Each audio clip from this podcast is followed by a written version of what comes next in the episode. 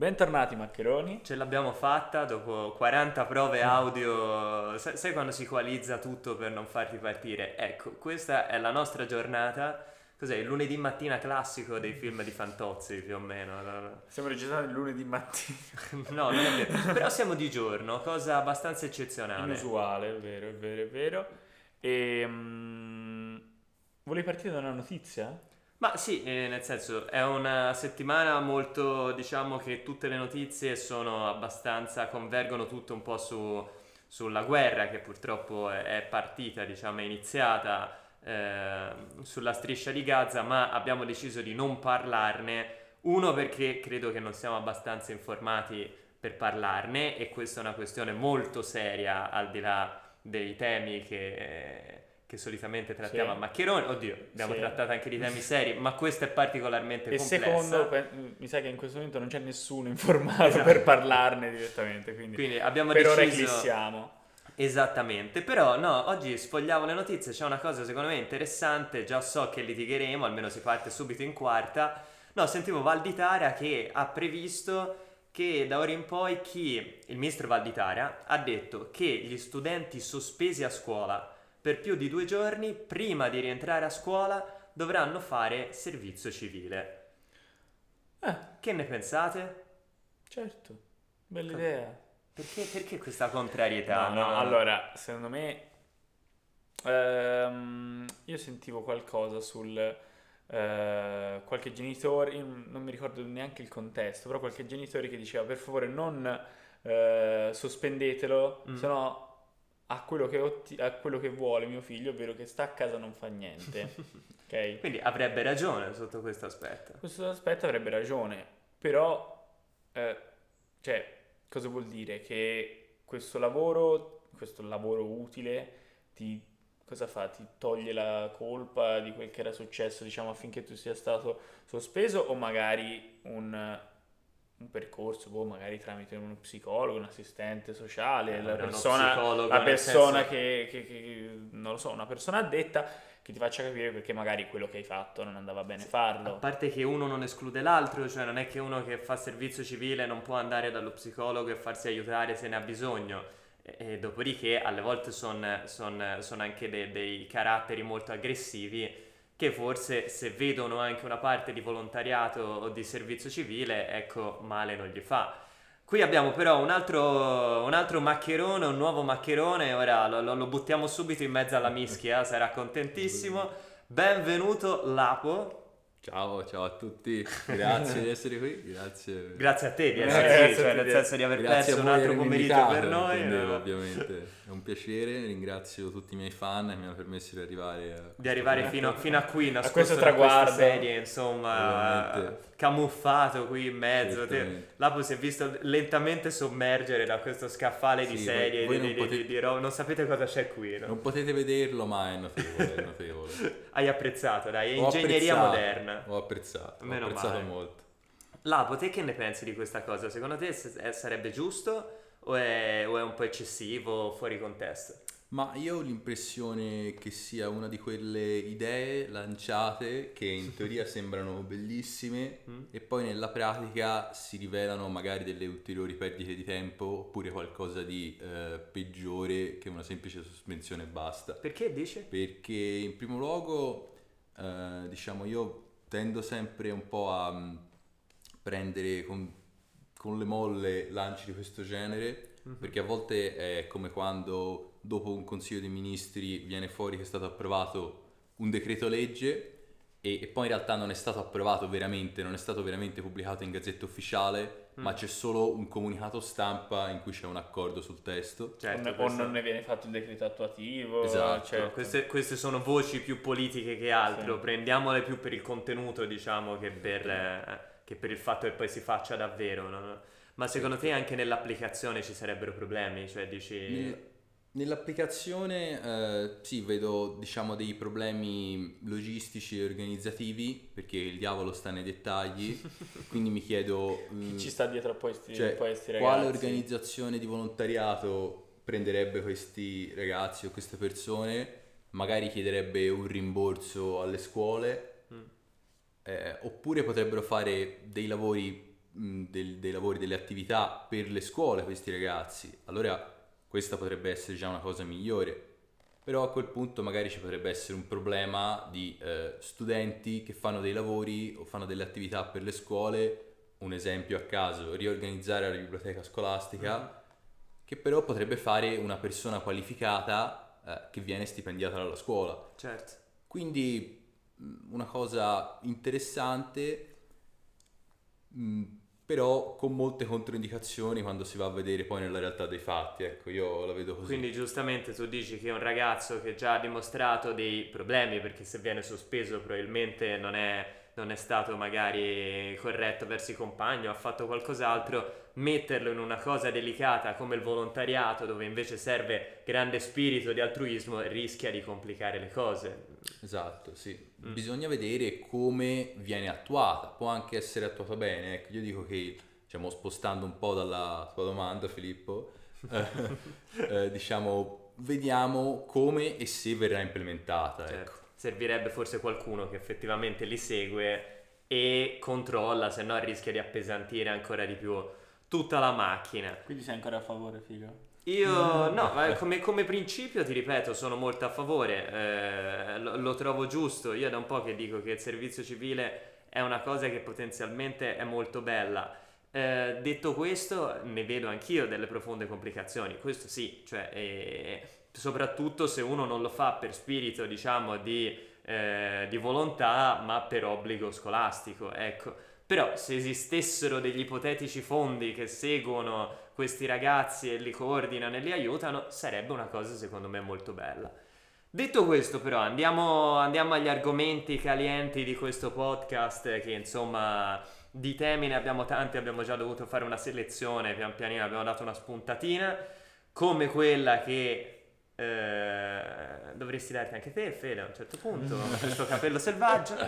E Lapo, te hai una grandissima passione, no? La storia, Sì. giusto? Sì. Premettiamo, mi ha chiesto Lapo giustamente di dirlo, ma voi sapete che insomma siamo maccheronici, quindi Lapo non ha delle competenze specifiche sulla storia, non ha studiato all'università storia, quindi parliamo diciamo con l'umiltà di chi è appassionato ma non pretende di divulgare o insegnare nulla a nessuno, dico bene? Esa- esatto, dici benissimo. No, Questo no, non ti volevo smontare con No, questo, no, nel questo senso... anzi, Ma al solito non facciamo divulgazione, ma diciamo Ci divertiamo. dire, divertiamo, si esatto. chiacchiere, dire. chiacchiere, Bravo, chiacchiere. siamo qui, insomma, puoi parlare a quel quadro lassù, ti ritorni Perfetto. indietro e fine. no, no.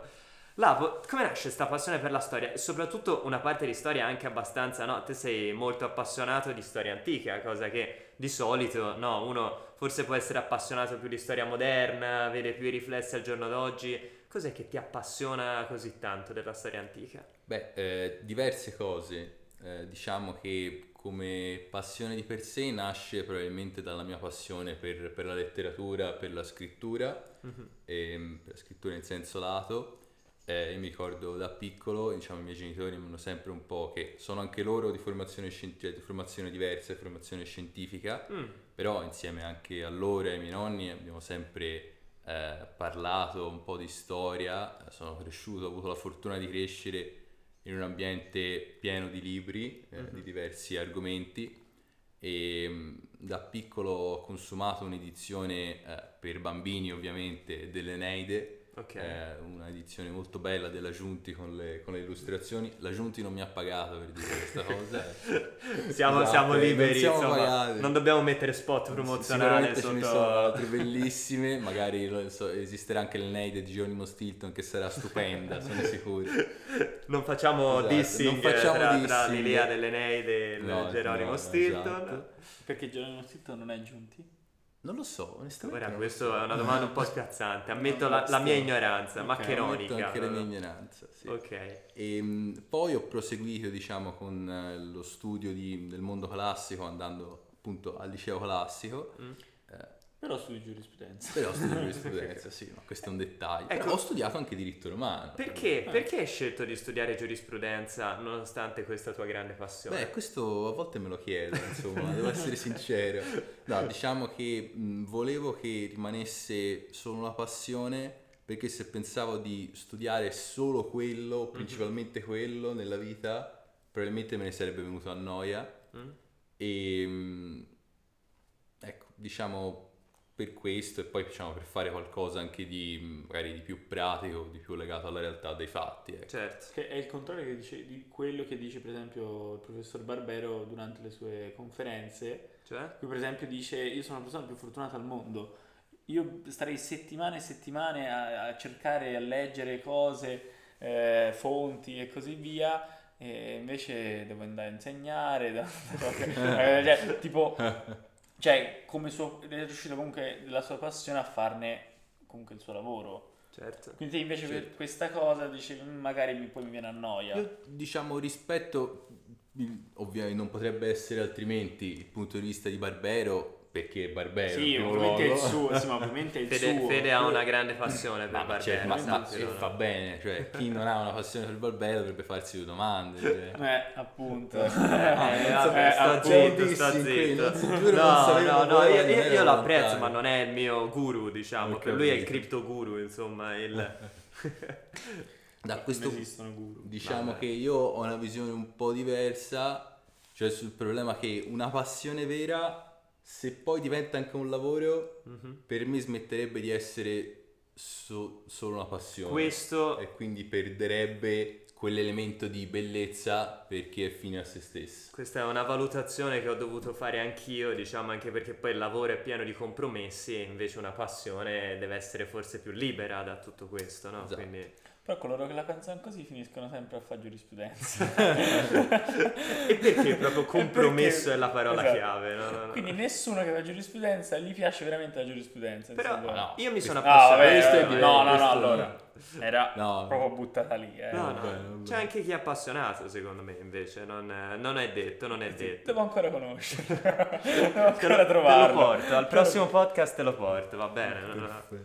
Lapo, e poi che cos'è che hai letto? Quindi te hai detto, hai cominciato ad appassionarti diciamo alla, alla, Alla storia storia, tramite la sì. letteratura, no? Insomma, Sì, anche... quindi i poemi omerici, diciamo, uno parte da lì, chiaramente li leggi in italiano, poi li studi al liceo in lingua originale, eh, per quello che ti riesce ovviamente, Certo. Eh, poi studi Virgilio, studi Tacito, ecco, i grandi storici, diciamo, dell'antichità. Cos'è che ti cattura tanto di un grande storico dell'antichità?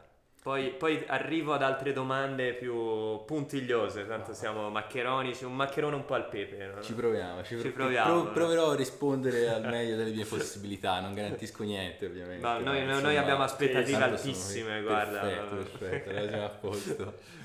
Eh, diciamo la bellezza degli storici dell'antichità è pensare al quanto tempo fa siano state scritte certe parole, ci siano Ok. state le descrizioni di certi fatti, eh, di cose che poi sono rimaste diciamo nel substrato culturale di tut- diciamo, del- della nostra civiltà, della nostra cultura, Mhm.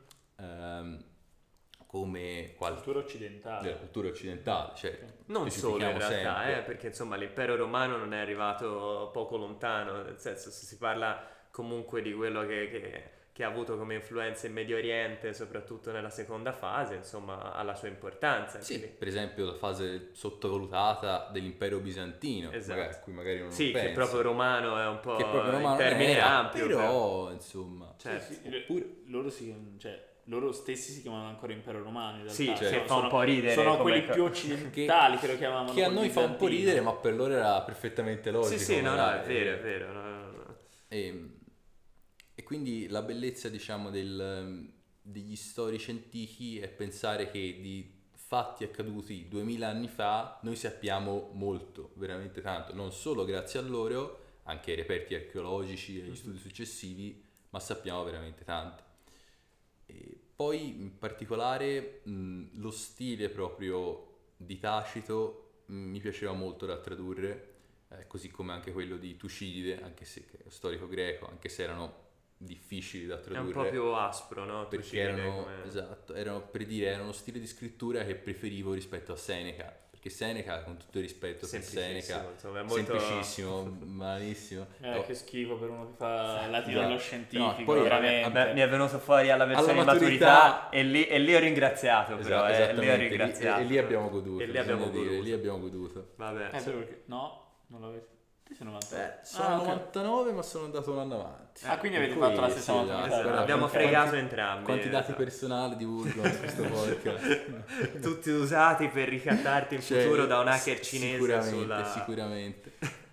No, ma ce l'ha già l'hacker cinese. Sì, ormai, ormai non ha già n'è tutto, bisogno. hai ragione, non c'è... Salutiamo il nostro hacker cinese. Un saluto, Un bravo. saluto. Noi, noi mandiamo saluti in questo Sì. podcast al no- all'hacker cinese. Quindi tornando a parlare diciamo del, del- di quello che stavo parlando prima, Sì. Eh, la bellezza diciamo di uno stile un po' aspro, un po' chiuso, quello di Tacito, Mhm. di frasi brevi, di un, eh, di un certo pessimismo di fondo e un cer- certo sguardo disincantato di fronte a quello che era diventato l'impero romano del suo tempo e alla società del suo tempo. E poi anche la bellezza di sentire, un, cioè, sentire di leggere eh, racconti etnografici come un libro che poi è stato interpretato male per certi versi, come il De Germania di Tacito. Come mai è stato Sì, no. interpretato male? Dic- diciamolo, perché non tutti magari Diciamo, l'hanno letto. diciamo, no, giustamente, non A tutti partire sono da me che me. tipo... No, esatto. Ehm, Beh, a tutti gli ascoltatori.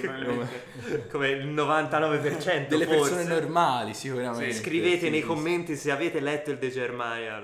sì, esatto. Come mai è stato Esatto. interpretato male? Chiaramente è stato interpretato Prima male. di tutto co- di cosa parla? Eh, giusto, sì, sì. Partiamo dalle basi. Eh. Sì, sì, il De Germani Tacito eh, parla del- dei popoli germanici che vivevano nell'area che ora chiamiamo Germania, quindi una zona che, cui, che l'impero romano non aveva mh, del tutto conquistato e che non conquisterà mai del tutto. Erano Eh, arrivati fino al Reno. Erano arrivati fino al Reno, Mm? esattamente, eh, si stavano spingendo fino al fiume Elba, che è... Hamburgo più o meno arriva, Esatto. no? Quindi... Però nel- nella battaglia di Teutoburgo, quindi all'epoca dell'impero di, di Ottaviano Augusto, eh, le legioni romane vennero sconfitte in modo molto pesante e quindi non superarono mai di molto il Reno da quel momento in poi. E quando Tacito scrive, eh, un secolo dopo più o meno alla battaglia di Teutoburgo, eh, i germani sono una popolazione che vivono al confine dell'impero. Quindi questo è il contesto. Ok. E Tacito eh, racconta come è strutturata la società delle varie tribù, le differenze tra le varie tribù germaniche, Mhm. i- anche le condizioni diciamo del clima e della geografia. E quello che fa Tacito è un'operazione sicuramente per certi versi probabilmente anche veritiera, quindi raffigurazione di queste popolazioni, per altri versi è una rappresentazione eh, che in realtà parla a diciamo a un pubblico del suo tempo di come doveva essere una società ricca di virtù, eh, che non era il caso secondo Tacito eh, di quella del- dell'impero romano in cui scriveva. Cioè, quindi in pratica dipinge i germanici come meglio del- dei romani. Esattamente, per certi versi sì. Sì. Ok. E lì quindi in questo modo fa una critica, diciamo, alla, alla Esatto. romanità Esatto. del suo tempo. Oggi, Esatto. oggi si direbbe che era un po' radical chic. eh. Probabilmente sì. che poi è un certo Tipo, senso... guardate i cinesi, Esatto, le cose lì lì sono bravi, funzionano, no? Esatto, lì esatto, sì che- genere. Esattamente. Poi non posso un DPO, però Sì, i sì. dettagli. Cioè, Comunque è buffo che i romani hanno cominciato a lamentarsi di com'era Roma rispetto al passato nel 200 a.C. Cioè io mi ricordo, mi ricordo che già ai tempi di vero, è Cartagine c'era chi sì. diceva eh ma ormai i vecchi costumi sono Insomma, andati. si stava meglio quando si stava peggio. no? Esatto, Quante sì, volte sì, l'abbiamo sentito dire? Però a voi non fa riflettere anche sta cosa, che alla fine abbiamo veramente sempre uno sguardo cupissimo su quello che succede intorno e così. Ora, io non voglio dire che il mondo sia per forza migliorato dai tempi di Cartagine, che era Ma lo è. 2200 anni fa, Però- però- a oggi. Però, insomma, su qualcosa è migliorato. Eppure ogni, ma non solo ogni generazione, proprio ogni individuo, ogni scrittore, ogni volta che si guarda intorno, scrive individuando una serie di problematiche, guardando invece al passato sempre con questo fascino. Non so, secondo voi non è forse mm, o è eccessivo o sfrutta un po' una certa nostalgia facilotta, diciamo, da, da ottenere con cui far breccia? Fede, te so che su questo sei d'accordo forse, quindi insomma, Sì, sì, sì, cioè questa nostalgia, per la questa- prima volta. questo, cioè questo, diciamo, in modo, questo autoinganno che si fanno generazioni cioè, di, di esseri umani eh, è una cosa veramente ciclica e quasi perenne, secondo me, quasi nella storia umana. ovvero eh, stava meglio, oppure per esempio della generazione dei padri che critica quella dei figli, non hanno voglia di fare niente, e poi quella dei Ah, figli che non avevano voglia di fare niente ricriticano la generazione dopo. Cioè, quindi a me sembrano un po' quasi dei dischi rotti queste cose. Quindi eh, Sì, ti ripeto, mi verrebbe, mi verrebbe- 2100 anni eh, appunto, avanti, quindi no? mi verrebbe più da dire che eh, è proprio insito del- dell'essere umano questo lamentarsi. Secondo voi cos'è? Un attaccamento al passato? È una paura? Da, da che cosa deriva questo, questo continuo criticare non l'evoluzione, ma questo guardare proprio al passato con questa sempre nostalgia profonda? Non so. Probabilmente deriva, per certi versi, magari deriva anche da, ipotizzo, eh, non da una persona assolutamente non competente di quell'ambito. eh. Visto che mi sembra di essere Qua nessuno posto è giusto. di Esatto. nessun ambito. non È anche una questione di quando una persona è giovane, cioè quando, meglio, quando una persona inizia a diventare anziana, eh, è fisiologico che guardi con un occhio mh, migliore di rimpianto ai tempi in cui era giovane ed era in grado banalmente di fare più cose, stava meglio fisicamente, stava meglio Mm. mentalmente e quindi pensa che prima le cose erano meglio solo perché lui magari in quel momento Si è goduto di più meglio, si è goduto di più la vita. E da questo punto di vista vorrei fare un esempio stupidissimo, Mm. cioè se pensiamo alle hit estive. se Sei nel posto giusto Se per pensiamo a quando avevamo 14 anni e pensiamo alle hit estive che c'erano eh, e quanto ci Moscerì, sembravano divertenti. Masceri, esatto, stavo pensando esattamente a quella canzone, Masceri tranne te, cioè Io avevo ci Payphone, però insomma siamo lì. anche, anche quella, sì. E ci- pensiamo alle emozioni che ci danno ora ascoltarle. Pensiamo alle hit estive che ci sono ora, che magari ci toccano un po' meno, ma Che sono queste stupidate. no? Esatto. E i quattordicenni di adesso penseranno tra dieci anni che le hit estive di ora sono sicuramente meglio. Ma perché uno non guarda la hit estiva che di per sé fa sempre schifo. Esatto. Uno Ma guarda- uno ci ricollega solo il ricordo e quindi eh, secondo me è sempre lì la cosa che si ricollega, ovvero il ricordo. L'uomo ricorda malissimo, ok? Non ricorda le cose. ricorda le ri- emozioni. Esatto, ricorda le emozioni, ricorda come si sentiva e quindi dicevi giustamente te da giovane poteva fare le cose quindi si sentiva a proprio agio nella società, si sentiva magari che o che non aveva trovato il proprio posto o che magari lo stava per trovare, invece da anziano, eh, come si dice, incriccato, È vero, è vero. col corpo incriccato magari eh, c'è Esatto. questa operazione di nostalgia che va, va col pilota automatico. Senti, ma considerando appunto questa soggettività del ricordo, te dicevi una cosa molto interessante mentre buttavamo giù un minimo di scaletta, cioè che appunto il ricordo è molto soggettivo e un pochino anche la storia lo è e gli occhi Certo. con cui si guarda. E anche da Tacito questo appare molto, no? Con questa critica aspra verso, verso, verso l'impero, insomma, verso quel che... Eh, ti volevo chiedere, ma secondo te... mm, quanto è attendibile effettivamente questo genere di storiografia, contando che noi oggi siamo comunque nella storiografia moderna, uno scrittore ti dà una lente in più sulla realtà, ma è correlata, comunque corredata da informazioni molto numerose, diciamo, anche di altro genere, per esempio fotografiche e così. Mentre nella storia antica oggettivamente si naviga nel nulla e poi anche su questo navigare mm, do- dopo si parla di, dopo si parla di altro, ma intanto dimmi che ne pensi te di questo, Beh, che ne pensate? non- Si- Sicuramente, se dovessi fare un paragone, è meno attendibile, diciamo, di uno storico attuale. Eh, per fare un esempio molto banale, non, non ci sono fonti, cioè attualmente per pubblicare qualcosa di serio, di scientifico, uno deve avere dei riferimenti puntuali, Mhm. eh, delle, delle note fatte bene, come sa chiunque ha provato, sta scrivendo una tesi di laurea o l'ha già Eh beh, scritta. certo. E, mh, La bibliografia. la bibliografia, esatto, questa parola. che, che, ban- che- che riecheggia, Esatto, insomma. anche per trovare un editore che ti pubblica. Per chi, per chi non sa cos'è, è praticamente l'ultima pagina dei libri in cui c'è il riferimento alle varie fonti. Esatto, Giusto. giusto. E quindi mh, Tacito, così come altri storici, mh, anche del periodo anche eh, precedenti, come Tito Livio, eh, va letto tenendo molto presente per chi scrivono, perché scrivono, da che contesto sociale provengono, da che classe provengono. Tito Livio è lo storico del- di Augusto, in un certo senso lo storico di regime di Augusto. Eh, Tacito è lo storico, diciamo, della classe dei senatori che non vedeva di, molto di buon occhio gli imperatori e, e da questo deriva anche tutto il mito di Nerone che impazzisce e incendia Roma. Mm. Che, che, forse non è vero. Probabilmente diciamo. non è vero. Come? Per esatto. costruirsi la Domus Aurea, no? non lo sapremo mai. Non lo sapremo no? mai, sicuramente.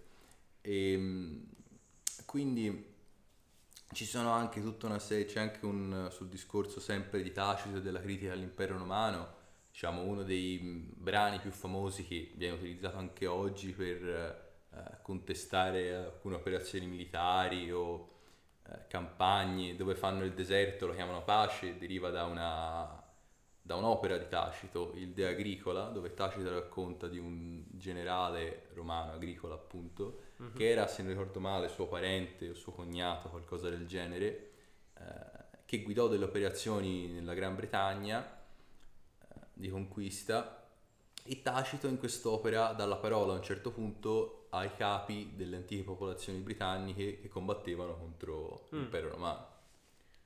Beh, no, ovviamente non, non, avevano preso parola, ma venivano riportate es- esattamente. Cioè, parole che però, se non mi ricordo male, erano totalmente inventate da lui. Esatto, sì, era proprio e quello quindi, che E quindi secondo me qui viene sì, fuori sì. il problema che uh, sì, abbiamo, sono le uniche fonti che abbiamo, perché se ci pensi alla fine gli storici romani non sono così tanti, comunque gli scritti infatti, romani che, che, che, che, quelli che ci sono arrivati. Già sono pochi quelli che ci sono arrivati. Quelli che ci sono arrivati sono comunque che non è che di uno stesso periodo, uno stesso evento viene, eh, non lo so, trattato da 5-6 fonti diverse e quindi incrociando ti ci puoi trarre, diciamo, le cose oggettive, gli eventi mm. reali e quindi c'è sempre questo filtro che ovviamente essendo passati due, 2000 anni, eh, ma pure metti 1500 anni, comunque riesce a ricostruire una parte ed è sempre parziale ed è sempre soggettiva come cosa. Esatto. Beh, sì. questo, questo per forza, obbligatoriamente. Però ci sono anche dei dati oggettivi. E prima mi dicevi una cosa altrettanto interessante che riguarda, che riguarda, i viaggi, esatto, cioè una cosa che se ci pensate oggi, ma um, se ne può parlare anche con riferimento dopo alla letteratura, l'idea del viaggiatore, no? che va un po' alla scoperta del nulla, dell'esploratore, oggi non c'è più. Forse si può esplorare lo spazio, cosa che comunque è molto difficile perché insomma poi alla fine anche i viaggi spaziali hanno avuto l'importanza diciamo che hanno e sono fermi da un po' a livello di nuove scoperte di territori. Siamo arrivati sulla Luna, ma insomma almeno alcuni dicono poi, Marte, no, no, non l'uomo non, non l'uomo, i satelliti certo, ci sono anche quelli che dicono non siamo c'è anche chi dice che insomma, non ci siamo arrivati quindi, ma insomma, c'è, c'è, chi dice c'è altri cose. problemi esatto, esatto esattamente e però non c'è più l'idea no, di dire ho scoperto una terra nuova, anche perché insomma con i satelliti e tutto è difficile. Invece al tempo c'era un grandissimo fascino no, di questa cosa, cioè era molto proprio affascinante, molto diffusa no, l'idea un po', un, po', un po' di andare oltre. E mi dicevi che al di là di chi scriveva di questi nuovi territori, poi sono state ritrovate monete romane un po' ovunque, esatto. no? Dove per esempio? Esatto. Che, com'era tutta la questione. Esattamente, diciamo, noi pensiamo all'impero romano come qualcosa di eh, legato strettamente all'area mediterranea e da un punto di vista, diciamo, di controllo militare e politico è vero, ma poi i traffici eh, commerciali, eh, il, i rapporti anche diplomatici, mm-hmm. diciamo, le conoscenze anche da un punto di vista, cioè anche tramite intermediazioni di popolazioni, diciamo, la conoscenza dell'impero romano eh, arrivava molto oltre l'area mediterranea. Sono state ritrovate delle monete romane eh, nell'attuale Scandinavia, addirittura nella zona dell'Etiopia, dell'Africa, quindi del Corno d'Africa. Eh, se non erro, addirittura in India, o perlomeno c'erano stati diciamo, dei rapporti, sicuramente c'erano dei rapporti commerciali con l'India e con la Cina, perché con più o meno contemporaneo all'impero romano, diciamo, i primi secoli d.C., c'era anche di quello che, adesso, cioè, quello che era l'impero cinese, perché la seta comunque certo. arrivava, arrivava da lì. Roma, esatto. E prima ancora, diciamo, nel, nel primo secolo a.C. Sì, le spezie arrivavano dalla Siria, per esempio, esatto. cioè tramite la Siria. Sì, sì, sì. Ci sono, per esempio, dei resoconti dei viaggi di, un certo Pitea di Marsiglia che è arrivato... Resoconti scritti da chi? Resoconti scritti da, raccontati da Polibio se non erro, Mhm. che f- probabilmente da lui stesso, ma da, diciamo, da lui stesso non ci sono arrivati, Ehm, in, in cui Pitea racconta di essere arrivato fino a vedere quella che adesso cioè, si intende come l'aurora boreale. Quindi si, si è spinto molto a nord, probabilmente alle latitudini delle isole Lofoten o ancora più a nord, al largo delle coste della Norvegia, per intenderci. Certo. Beh, quindi insomma veramente una conoscenza, una conoscenza molto diffusa e, e- e- e soprattutto io penso per il tempo, pensate un po' anche voi, quanto doveva essere affascinante viaggiare. Cioè lo è anche oggi, per carità, per i territori e quel che È volete. pericoloso però. È pericoloso, era esattamente quello che stavo per dire, Certo. effettivamente, quanto deve essere molto più pericoloso E rispetto come? Cioè già andare in Grecia era Eh. un viaggio che Eh, dici sì, sì. era molto interconnesso, ma insomma... Cioè, ora Guarda- l'unico problema che puoi incorrere è, non lo so, un ritardo del Sì, treno. esatto. È un ritardo dell'aereo. Sì, il dipende da dove vai. L'app però, del meteo diciamo che non ce l'avevano 2000 anni fa, No, ecco, no, si esatto. Oddio, per come sono al- oggi alcune volte posso Come- dire che forse osservando le Ma nuvole... per esempio anche all'interno del Mediterraneo non venivano fatti viaggi d'inverno, era Mm. principalmente d'estate, Sì. su per giù, fine della primavera, inizio dell'autunno. Sì. E quindi è come se dobbiamo pensare a questa cosa che eh, il mondo era totalmente legato alla stagionalità. Ora, sinceramente, cioè, Sì, è abbastanza Come- indifferente, è diciamo. abbastanza indifferente. Ora magari dici, eh, magari non vado lì d'estate, fa troppo caldo. Cioè, ora è questo più il Sì, ragionamento. certo, magari non vai al mare a gennaio, nel senso se proprio devi Sì. muoverti, però insomma è un altro discorso quello per godersi il territorio. No, ma proprio il non poter raggiungere un posto Mhm. perché per, diciamo, per responsabilità della natura, in questo caso. Sì, sì, ma quello un Sì. po' in tutto, diciamo, che Sì. diamo meno peso a- al ruolo della natura, perché banalmente abbiamo, abbiamo gli strumenti per cavarcela. E quindi diciamo che ora sorge spontanea la domanda, Lapo, quanto spesso pensi all'impero romano? Beh, devo dire che è una domanda che non mi aspettavo assolutamente, ma insomma...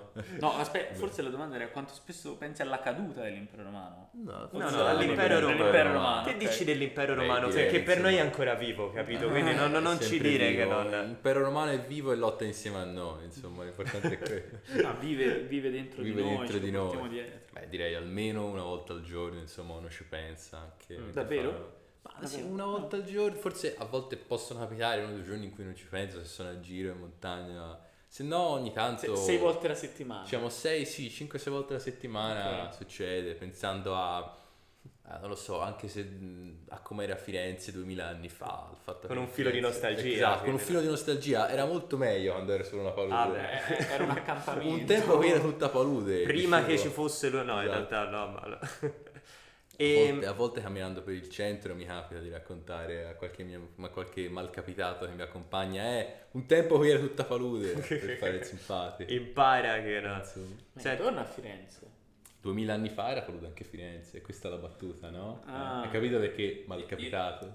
Ok, ok, ok. No, perché io in realtà sapevo che era nato come mh, Castra Romano, ovvero come accampamento per, Non per i si romani. sa, eh, in realtà la nascita di Firenze è molto dibattuta. Diciamo che io sapevo... Vabbè, allora, quella io- più accreditata, ok? È che era un accampamento per conquistare Fiesole, città eh, etrusca. Allora, realtà. io sapevo che... Ah, Fiesole c'era... Sì, era Etrusca effettivamente. Il, la ca- il. Castra Romano, E ovvero chi- le, le due strade principali del, mh, dell'accampamento erano le Sì, strade che... piazza- che era Piazza della Repubblica. Piazza della Repubblica era il sì, centro, Sì, sì. sì. Dunque io questa versione la sapevo, ma sapevo che la, diciamo, la versione probabilmente più accreditata è che Firenze sia nata come mh, terre date ai veterani delle campagne di Cesare. Ah, Eh, però può essere che oltre a questo preesisteva anche questo discorso. quindi come dono, diciamo, pochino. come, Sì, come modo fine, per... sì. Beh, ci sta che poi in realtà penso che possano essere tutte e due, perché comunque la conquista di Fiesole sono abbastanza sicuro sia precedente a Sì, Cesare. sì, sì. Eh, e quindi poi che dopo quelle terre Sì, siano state donate a loro mi sembra più che Sì. plausibile. Lo sapremo solo... No, in realtà non so se lo sapremo, ma Magari insomma... il prossimo ospite esatto. è Barbero che ce lo racconterà. Ma magari non proprio il prossimo, ma prima Senti, o poi magari. Secondo te come si potrebbe rendere più... int- Cioè, perché questa parte della storia non piace? Perché io, mentre la studiavo alle superiori, ci sono appassionato, ma fino a un certo punto. Poi mi sono rimesso qualche tempo fa a rileggerla e ho detto, ma come diamine ho fatto a non appassionarmi ogni giorno? Cioè, se te dovessi riscrivere le regole di una scuola anche in modo un po' utopico, com'è che faresti in modo di fare appassionare le persone all'impero romano? A far sì che davvero ci pensino ogni giorno penso all'impero romano, no, per dire, ma insomma, a, a, a certe parti della storia più antica. Beh, devo dire, questa è una domanda molto impegnativa, cioè, da un certo punto di vista. E mh, il problema è che viene percepita come lontana da noi, perché dal punto di vista temporale effettivamente lo è, e quello che si può fare per fare appassionare le persone probabilmente è far vedere le tracce importanti, importantissime che ha lasciato nel nostro modo di, di vivere, nella nostra cultura, nel nostro diritto. Certo. Siamo al Corpus Juris Civilis. È Sì, molto, è molto vicino a noi. è molto vicino a noi. Secondo me stuzzica molto anche la curiosità, almeno l'appartenere all'attenzione, proprio nel capire le cose concrete no? che sono Mm. cambiate. Cioè dici proprio il modo di... le usanze, la vita proprio delle persone, no? Secondo me è molto bello quell'aspetto lì e spesso non viene trattato. Ti faccio un'ultima domanda per il meme. Volentieri. Lapo, secondo te qual è un personaggio a cui oggi ogni tanto a cui dedicheresti un brindisi? Beh, qui direi un brindisi, eh, cioè quindi dell'impero romano ovviamente, sì. Beh, in un certo senso proprio a tacito devo dire, perché diciamo mi sta, mi sta proprio simpatico abbastanza a pelle, perché ha quell'aurea un po' di pessimismo, un po' di, eh, come dire, di, di guardare un po' il mondo con uno sguardo disincantato, Mhm. con un po' di... Quel pizzico di pessimismo. Quel pizzico esatto, esatto, sì, che mi viene voglia, ma sì, dai, facciamoci un brindisi, abbracciamoci, vogliamoci un po' bene. Va bene, va, abbiamo chiuso anche con questa caffonata, Maccheroni a tra poco. A tra poco. A tra poco.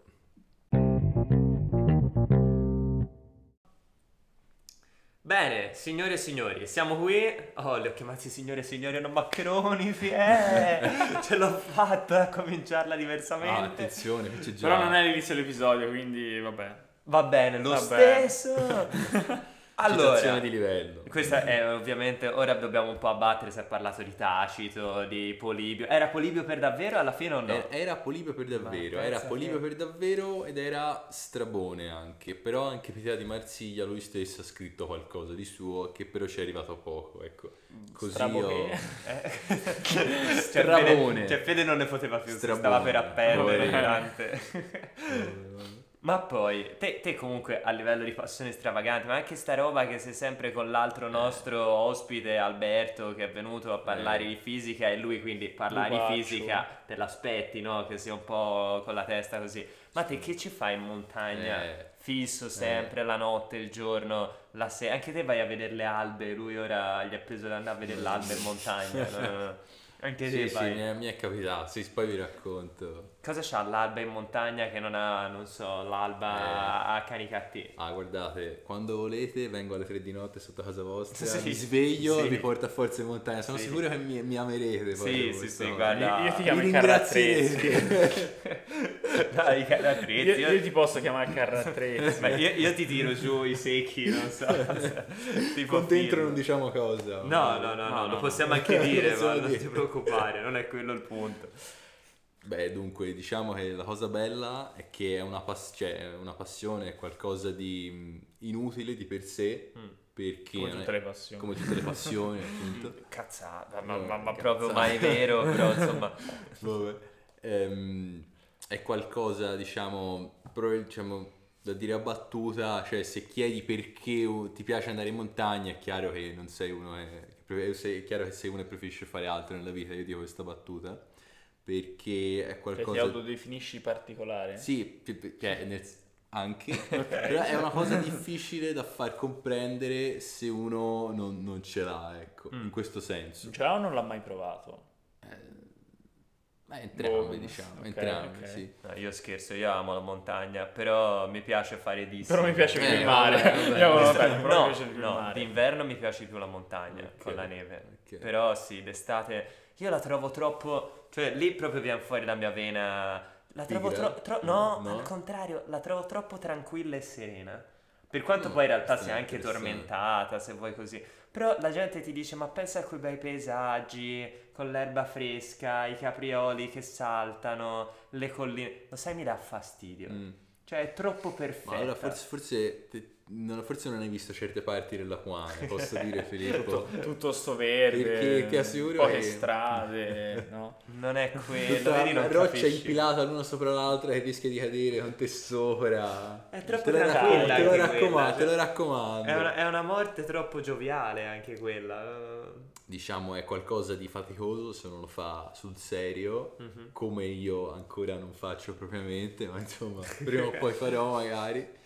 E- ed è una cosa che ti dà una soddisfazione incredibile, anche parlavamo delle albe, e io diciamo quest'estate eh, per salire sul Civetta, per dire la montagna sulle Dolomiti, Mhm. eh, abbiamo fatto un po' una tirata, ci siamo svegliati alle 3 di notte dalle tende, abbiamo camminato per due ore nel buio, abbiamo visto l'alba in montagna Mm. sul Pelmo. Ma camminare nel buio precisamente cosa vuol Camminare dire? nel buio significa che te, siccome Bello, va con bene, la torcia. con la torcia, Eh. esatto, e cammini eh, sul sentiero, possibilmente era un itinerario non, Quello- non quello che troppo credi che sia il scosceso. sentiero. Quindi com- comunque il sentiero, ti assicuro era il sentiero. Bello comunque, E, molto, mm, molto, È molto... bello, è faticoso ma è anche bello. E, mm, è qualcosa diciamo che uno deve mm, provare una certa soddisfazione diciamo nello, sfor- nello sforzo fisico continuato. Mhm.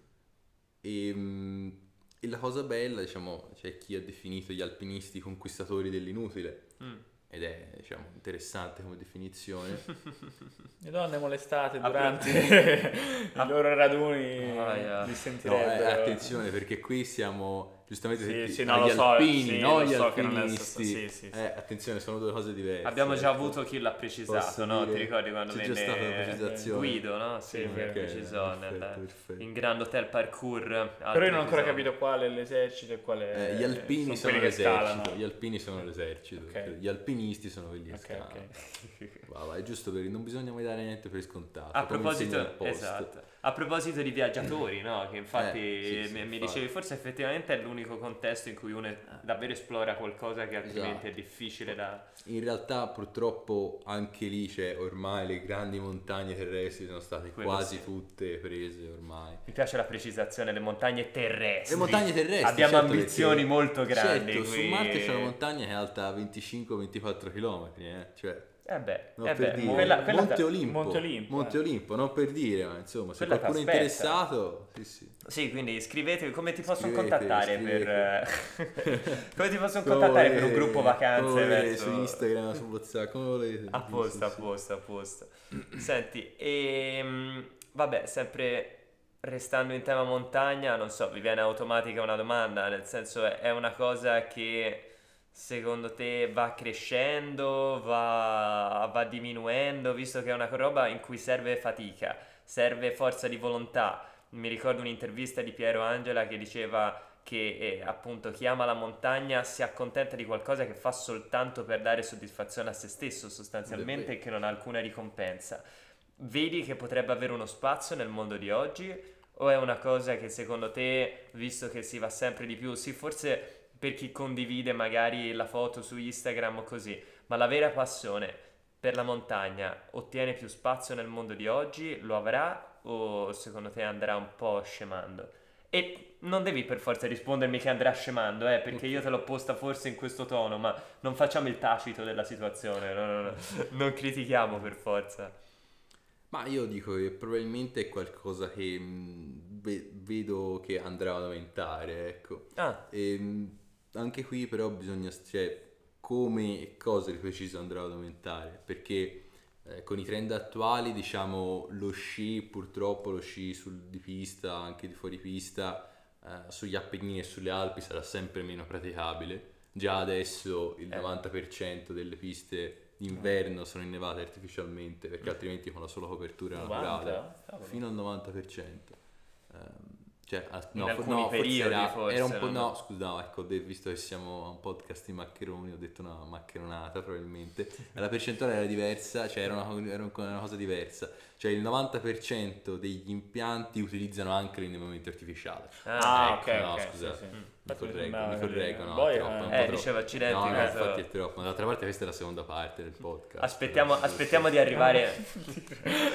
Contan- Contando siamo a metà ottobre e si va ancora al mare tranquillamente. Eh, Aspettiamo di arrivare a esatto, questo inverno e esatto. forse non sarà più una maccheronata, Esatto. lo scopriremo. Diciamo, no? una frequentazione della montagna in modo turistico, quindi andare per esempio eh, in una malga a mangiare facendo una passeggiata di mezz'ora sicuramente è qualcosa che eh, andrà ad aumentare e mh, probabilmente andrà ad aumentare anche diciamo, l'interesse per fare qualcosa di alpinistico e quindi eh, arrampicare, arrampicare in falesia o fare vie lunghe e mh, mentre diciamo sarà più difficile fare alpinismo invernale, quindi sulla neve e sul ghiaccio perché ce ne sarà meno e sarà più pericoloso. Spieghiamo per chi non lo sapesse cos'è una falesia. Sì, è giusto, sì.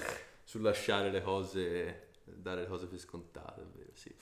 Eh, dunque, una falesia... Come diciamo, siamo puntigliosi, eh, No, ma, ma fate no? bene, ma fate bene, giustamente. No, eh, io fino a un paio di due o tre mesi fa non lo sapevo, non giustamente, a prof- professionisti del, del podcast mi insegnano. Ascolti, fare- Allora, figli, allora. figli piccola giovane lei, eh, glielo dico subito. no? Va bene, va Come bene. diceva un grande attore tempo fa, comunque. Giusto. Dunque, Cos'è fa- una falesia? Una falesia è essenzialmente un affioramento di roccia in un Sì, vabbè, eh, anche in contesto parole più naturale. spicciole, eh, cioè, non- Senti, No, lo hai no. interrotto, gli hai rotto le Cioè- scatole, lo hai criticato No. perché non ha spiegato, Era io gli ho la anche fatto l'altra battuta e ora gli dici anche parole più Diciamo- spicciole. Vabbè, dai, scusa, Una- vai. No, figurati, figurati, siamo qui a divertirsi. Una palestra di roccia eh, con dei chiodi, eh, detti spit, o messi con dei chiodi a pressione. Precisa Fede che palestra di roccia si è già immaginato tipo una palestra con sotto la Esatto, musichina. Esatto. a- Quindi a palestra, stesso un, un luogo dove si può arrampicare sulla roccia Mm. in relativa sicurezza, Certo. perché le vie sono inchiodate. relativa. Relativa, certo, perché il rischio zero in arrampicato in alpinismo non esiste. eh. Bello, Questo è qualcosa piace. che vorrei far presente agli ascoltatori. eh. Esatto, citiamo il nostro buon Poi, Giuseppe, se no, il rischio zero non male. esiste. e non non vorrei fosse colpa mia.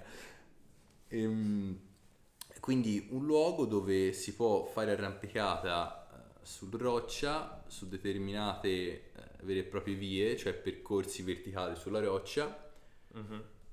e mh, con la corda chiaramente in modo da essere protetti in caso di caduta e quando uno arriva in cima alla via eh, che ha una lunghezza che non è maggiore diciamo del- di metà corda Mhm. eh, trova un punto dove far passare la corda che può essere una catena oppure due anelli facendo una manovra apposta e poi ritorni eh, per terra diciamo calandoti Ti sulla corda Mm.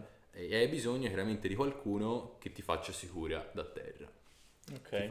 con il grigri, eh, un attrezzo apposta, oppure con un mezzo barcaiolo con altri aggeggi strani, esatto. Che bello. Sì, che è essere. un aggeggio che in pratica per me fa sì che eh, la corda passi in una direzione Esatto. comunque con un po' di attrito e se la persona cade Si te- blocca. esatto, si blocca Sì. e quindi non, Non, non cade, si fa cioè, male, esatto. finisce la caduta, Sì, sì, esatto. Senti Lapo, visto che purtroppo non abbiamo avuto modo di parlare anche dell'altra tua passione, no? che è la letteratura, e io speravo di confrontarmi un po', di parlare un po' di libri, ci sarà un'altra occasione. Volentieri. C'è Fede che è molto, che è molto contento di questo.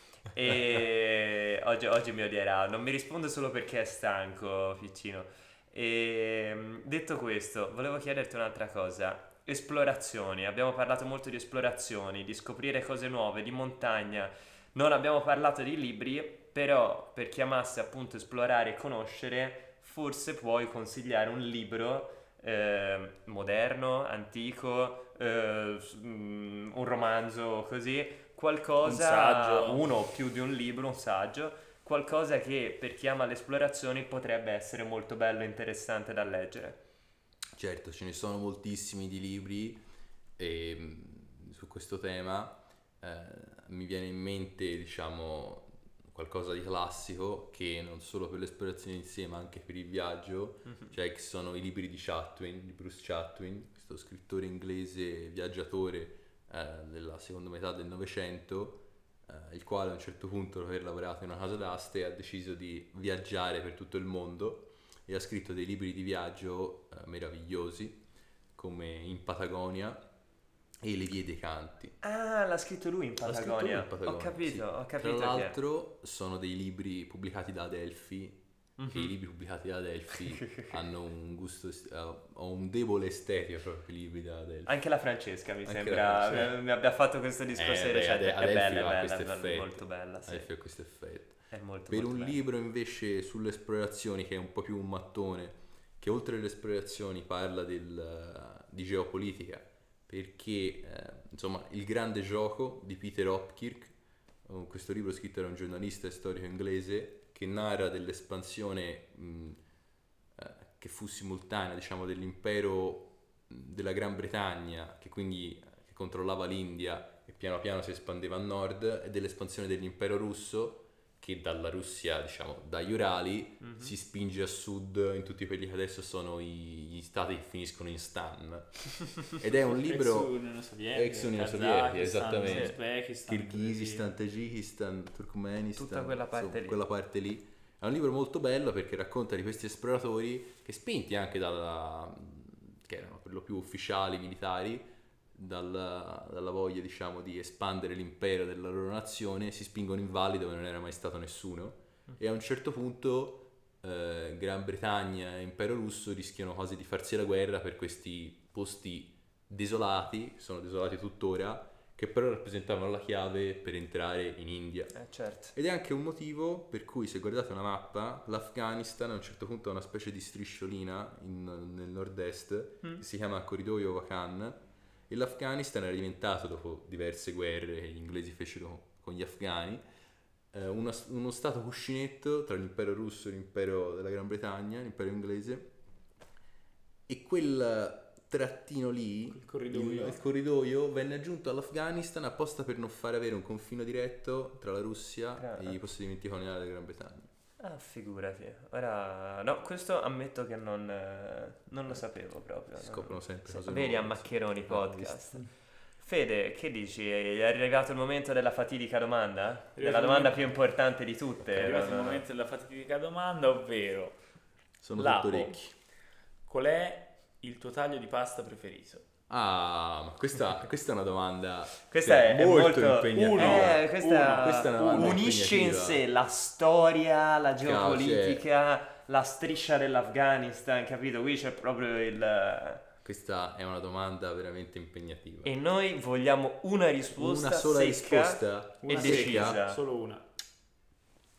Andiamo Eh. tipo Carlo Conti, Fede, dovremmo, dovremmo inaugurare il minuto per pensarci, sai no? Tipo eh. Tan tan tan tan tan tan, che si avvicina alla fine. no, no, no. Sono molto combattuto. Dici un po' i tuoi dubbi se ti aiutiamo a scioglierli. Ah, mi sa che farò il contrario, cioè Eh. vi dico la risposta e poi vi dico i dubbi. Ok, Ok. Se posso? vai, Certo, vai. certo. I fusilli. Questa Ok. forse era già stata detta. Non Potrebbe per la prima volta essere una risposta già data, che finora Ah. per 20 episodi abbiamo Ah. avuto solo risposte diverse. Comunque, No, no, no, non mi spingo. non mi idea. spingo nemmeno io, Non però potrebbe so. essere una roba... Non lo una- so. E i dubbi? I dubbi erano con le linguine, perché gli spaghetti, soprattutto diciamo le linguine, cioè non gli spaghetti, le linguine eh, con alle vongole, diciamo, al Eh, sugo di pesce sono buonissimi. Madonna, è fame mi hai messo. Eh, sto mettendo fame. Sì, No, mi sto mettendo non fame da dovevi solo. dirlo, non dovevi esagerare con i dubbi, però Effettivamente vai mi sto avanti. mettendo fame da solo. Se no la classica pasta corta rigata, ovviamente. E le penne intendo. Mm. I fusilli però hanno un- una forma che dà piacere. Trattiene guardare. bene, Cioè, sì, e son bellini. trattiene bene il sugo. Sì, Il sono pesto. d'accordo. Il fusilli al pesto, esattamente, sono, il pesto ci sta molto sono una bene. cosa mostruosa. Quindi dopo che abbiamo messo fame a tutti e tre, Direi che è arrivato il momento di andare a cena a questo punto. Ma Invece, invece, altra domanda bonus. Ah, questa è una volentieri, sorpresa. volentieri. Ho La paura. pasta la mangiate a pranzo o a cena? sia a pranzo sia a cena. 250 grammi a pranzo. non sto scherzando, cosa stai ridendo? Sì. No, No, sembra davvero così, però Davvero? Un giorno ve lo dimostrerò, Eh, visto beh, che non beh, ci credete. no, no. ho avuto una persona che ha confermato, poi Te non quando- so se era sotto costrizione. Mia mamma, chi è? No, Te- il te- gallo. Ah, il gallo. sì. Te quando la mangi invece? Io a pranzo, Mm? però in realtà preferirei a cena. Mm. Però non cucino io in casa, quindi... Quindi non, non hai il potere. No, cioè, no, que- potere, questi però, arrasti, dice- storia vedi. Eh, riscriverai la storia. Riscriverai... triste, eh, ho cucinato, Eh, qualcuno vabbè, mi cucina, sì. Macherones, ci sentiamo, sì, sentiamo, ci sentiamo, chiedo al telefono. Cioè, a settimana prossima. A settimana prossima. Ciao a tutti.